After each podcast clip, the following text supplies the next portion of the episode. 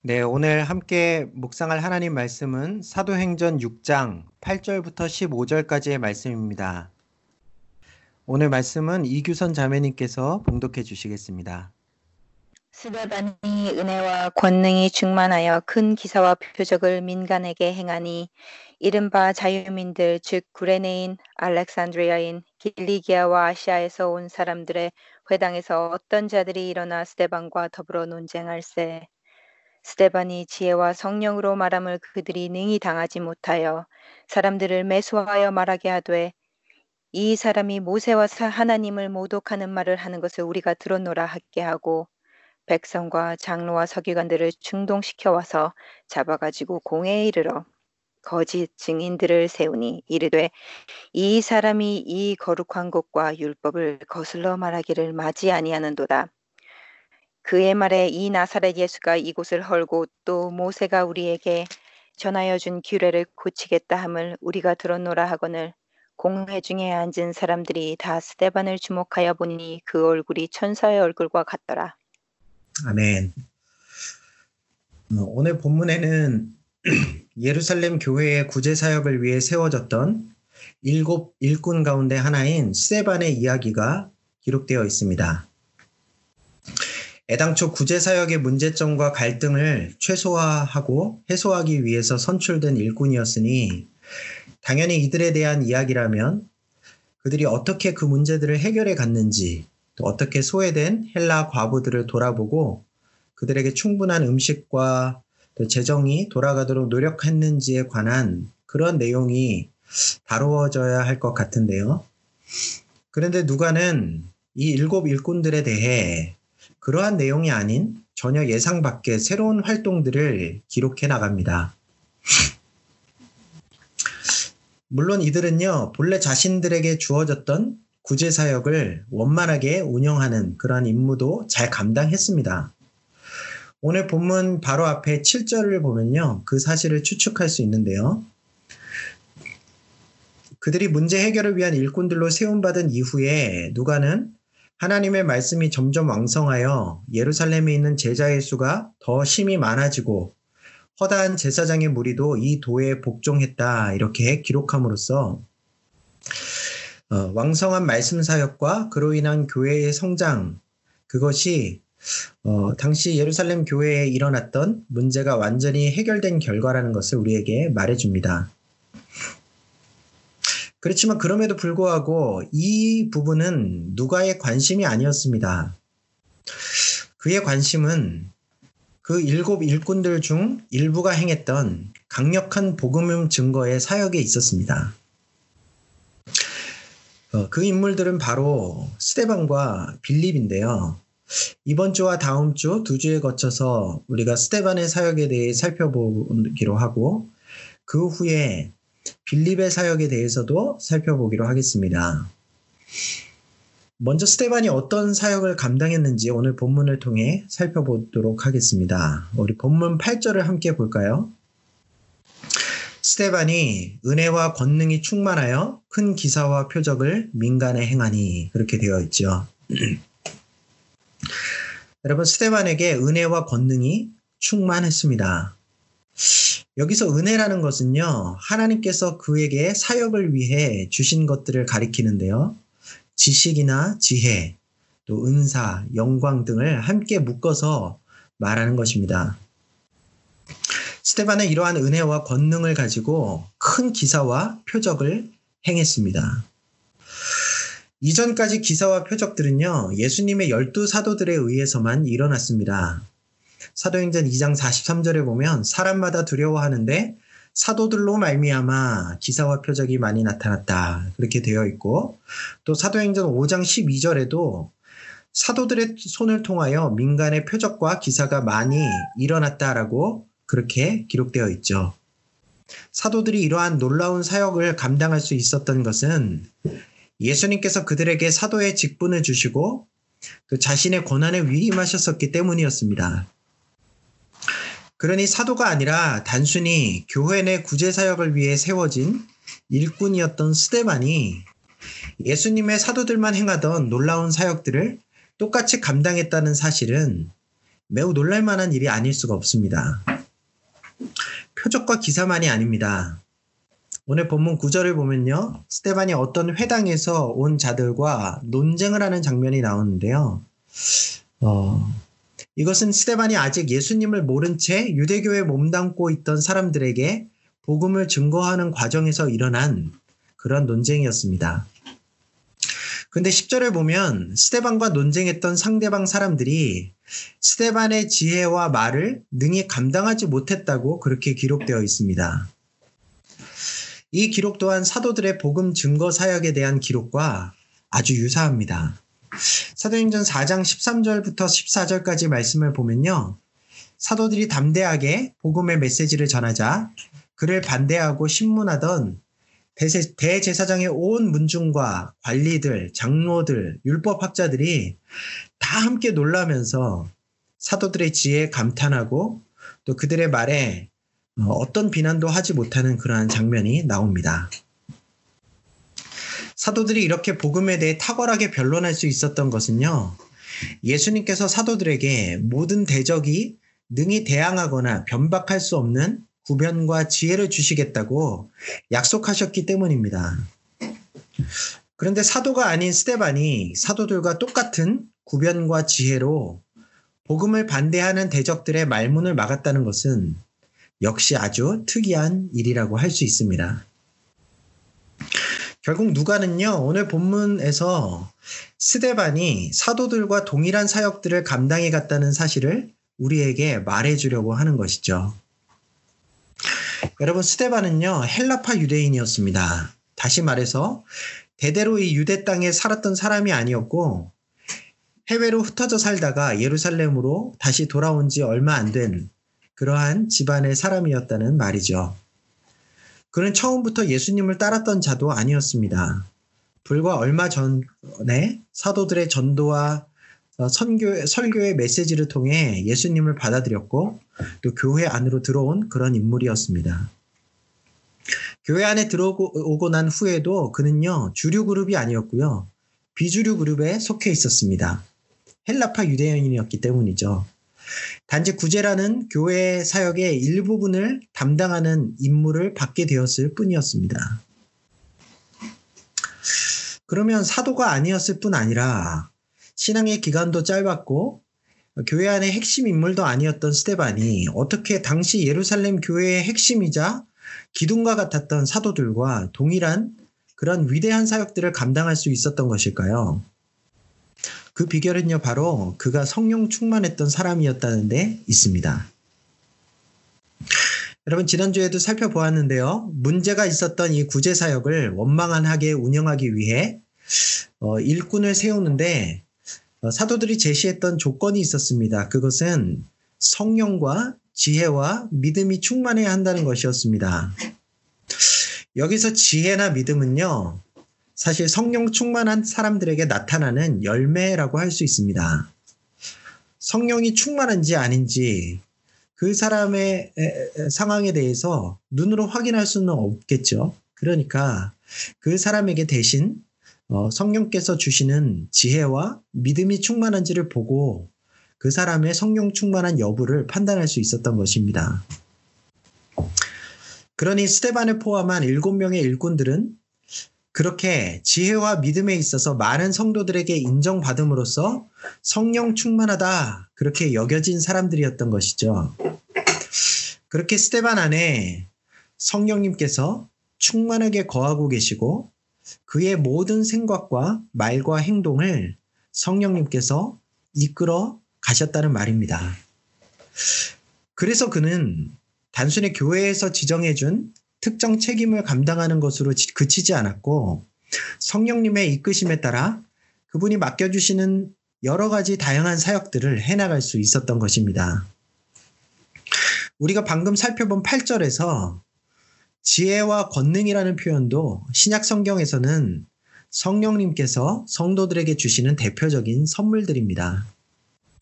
복음을 변호하는데 스테반이 사용했던 구변과 지혜, 또 사도들도 역시 어, 가졌던 구변과 지혜도 언제나 성령님께서 주시는 것들입니다. 그러니 초대교회 안에서 사도들이 핵심적인 역할을 감당해 나갈 수 있었던 이유도 단순히 그들이 예수님께로부터 사도 직분을 부여받았기 때문이라기보다는 오순절 성령 강림 사건 이후로 그들 안에 성령님께서 충만하게 거하셨기 때문이라고 이해하는 것이 올바를 것입니다. 그렇다면 사도들뿐 아니라 교회에 있는 스테반이나 빌립이나 어, 이러한 성령 충만한 성도들 모두가 사도들이 감당했던 사역을 함께 감당해 가는 것이 당연한 이치이겠죠. 사랑하는 여러분, 저는 어, 이 모습들을 보면서 교회 안에 우리가 일꾼이 되어 교회를 섬겨 나가고 여러 가지 사역을 감당해야 되는 모습이 어떠해야 한다는 사실들을 어, 좀 생각해 보게 됩니다. 여러분, 교회 안에서는요, 어떤 역할로 세워진 일꾼이들지 간에 그 일꾼들 모두가 성령님에 충만하여 성령께서 이끄시는 대로 그분이 맡겨주시는 사역들을 감당해 갈 수 있어야 합니다. 오늘날의 교회는요, 교회의 여러 사역들의 경계를 너무 어, 필요 이상으로 분명하게 정해버린, 못 박아버린 감이 많습니다.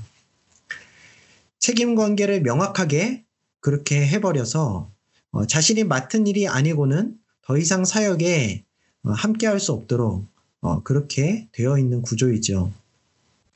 하지만 사실 성령님의 인도하심에 따라 나아가는 역동적인 교회는 이렇게 사역들 간의 구분이나 또 책임 관계가 어, 명확하게 존재하지 않습니다.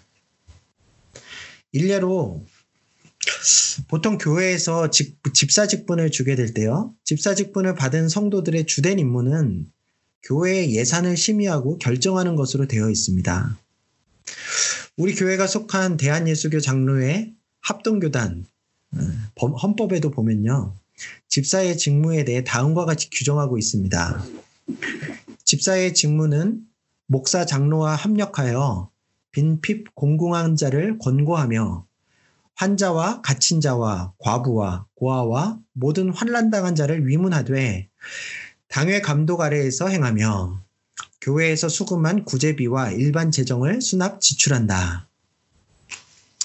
예, 한마디로 구제사역 어, 위주로 어, 교회를 섬기라는 말입니다. 그런데요, 아이러니컬하게도 이러한 규정의 근거 본문이 사도행전 6장입니다. 사도행전 6장 1절부터 3절까지 해서 집사 직분의 원형이라고 여겨지는 어, 이 초대교회 일곱 일꾼들이 본래 교회의 구제 사역을 위해 세움받았기 때문에 이렇게 그것을 근거로 이러한 법을 교회 안에 세워놓고 있는 것이죠. 하지만 누가는요, 일곱 일꾼의 사역을 결코 구제 사역만으로 한정시키지 않았습니다. 심지어 사도들이 감당했던 사역들까지도 동일하게 감당했음을 말해주고 있죠. 그러니 집, 집사 직분을 재정이나 구제에 관한 역할을 감당하는 자리로 제한하는 것은 성령, 성경의 가르침과는 상충된다고 할 수 있습니다. 집사님들이나 장로님들이 어, 구제나 여러 교회의 어떤 행정 업무 외에도 기도회를 인도하거나 설교를 할 수도 있겠죠. 선교사로 파송될 수도 있을 것입니다. 이러한 것들을 꼭 목회자만의 권한으로 제한시키는 것은 바람직하지 않습니다. 물론 그 전에 그러한 일꾼들이 모든 성도들로부터 지혜와 믿음이 충만한 사람이라고 그래서 성령 충만한 사람으로 인정받아야 한다는 점을 전제로 해서 말입니다.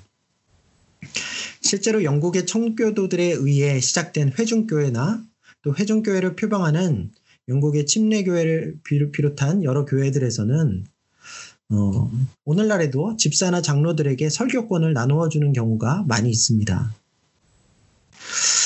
기도나 말씀, 전도 사역 외에도 교회가 내부적으로나 외부적으로 감당해야 되는 수많은 사역들이 있는데 그러한 어, 하나하나의 사역들에 세워진 그것들을 위해서 세워진 일꾼들도 마찬가지로 자신의 사역을 그렇게 부여받은 책임에만 국한시켜서는 안 될 것입니다.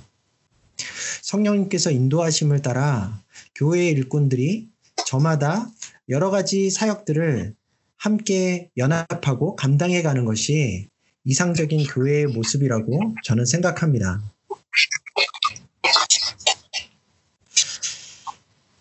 교회의 직분자를 세우는 것은요, 단지 교회 안에 어떤 성도가 교회의 이런 사역들을 감당할 수 있을 정도로 성령 충만한가를 함께 의논하고 그 기준에 따라 일꾼을 세우는 과정일 뿐이지 이미 정해진 특, 특정한 역할들을 위한, 위한 봉사자를 임명하는 것은 아니라고 생각합니다. 어, 제가 지난주에도 말씀드렸지만 이제 우리 교회에서도 믿음이 성숙하고 성령님께서 주시는 지혜가 충만한 분들이 나타나 어, 교회의 일꾼들로 세워졌으면 좋겠는데요. 그러한 분들이 일꾼들로 세워진다면 오늘 본문에 기록된 초대교회의 모습을 조금이라도 어, 따라갔으면 좋겠다라는 마음이 있습니다.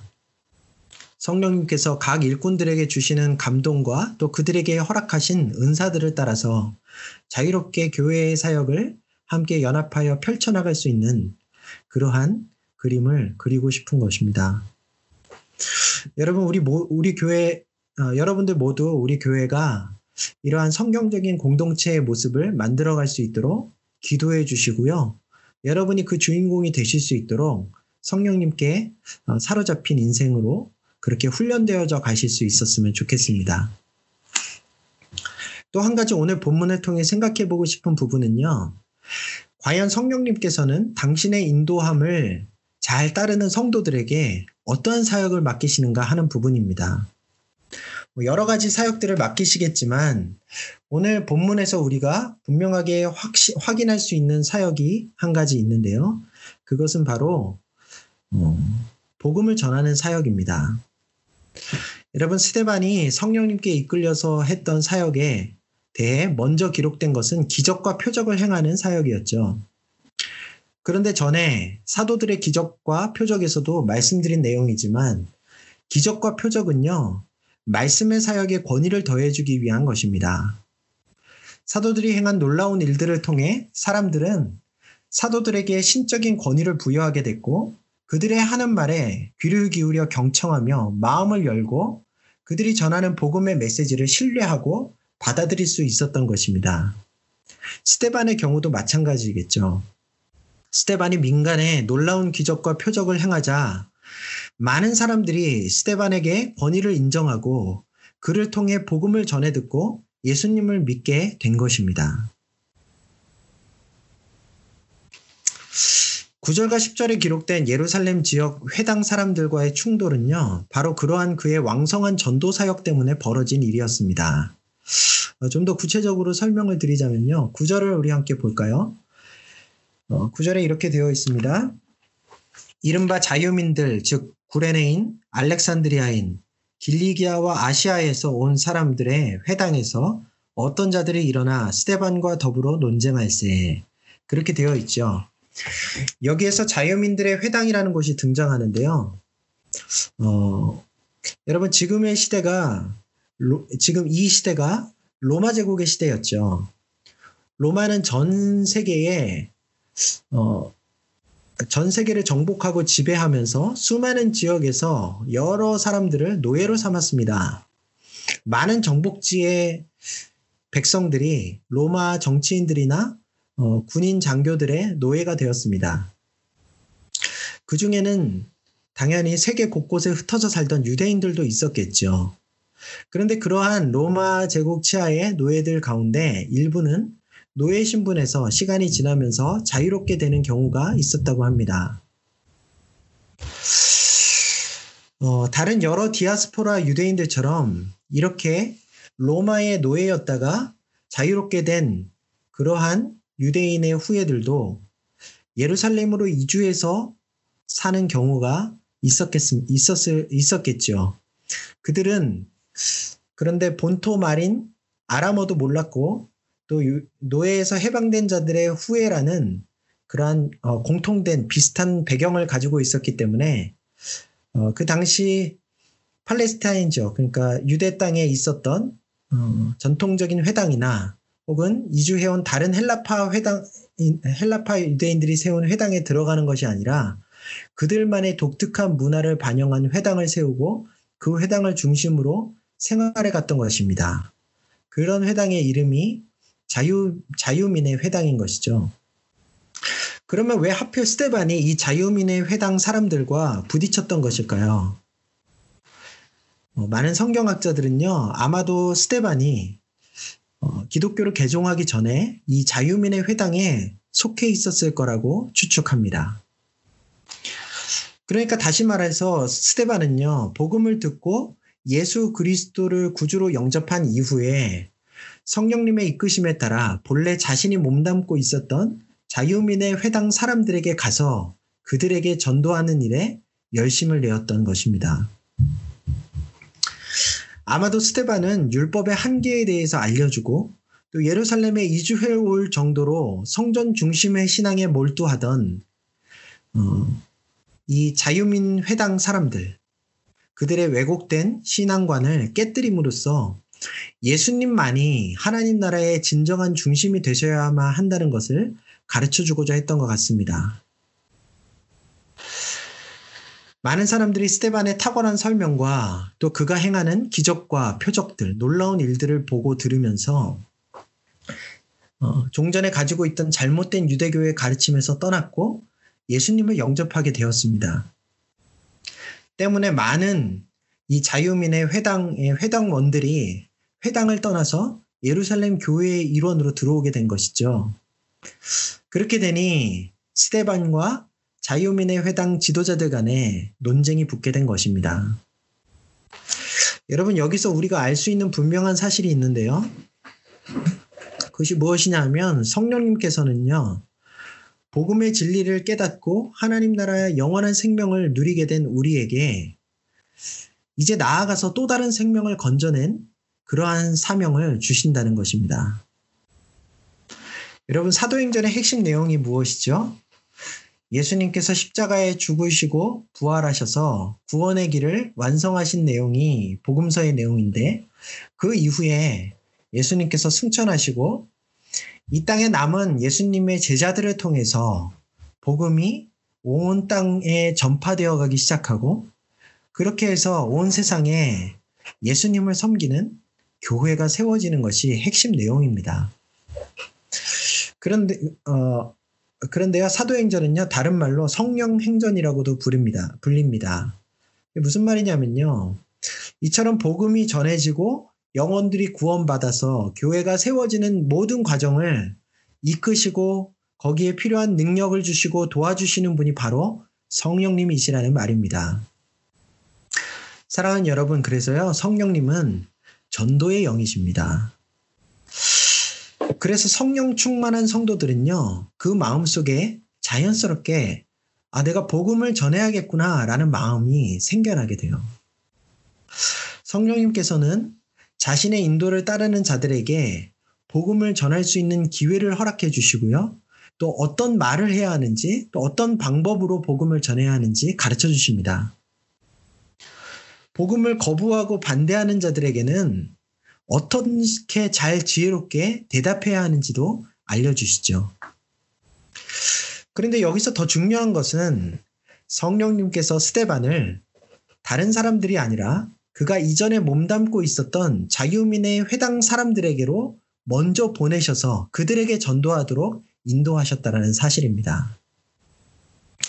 여러분, 이 사실을 통해서 우리는요, 우리 각자에게 먼저 맡겨주시는 영혼들이 누구인가를 고민해 볼 수 있습니다.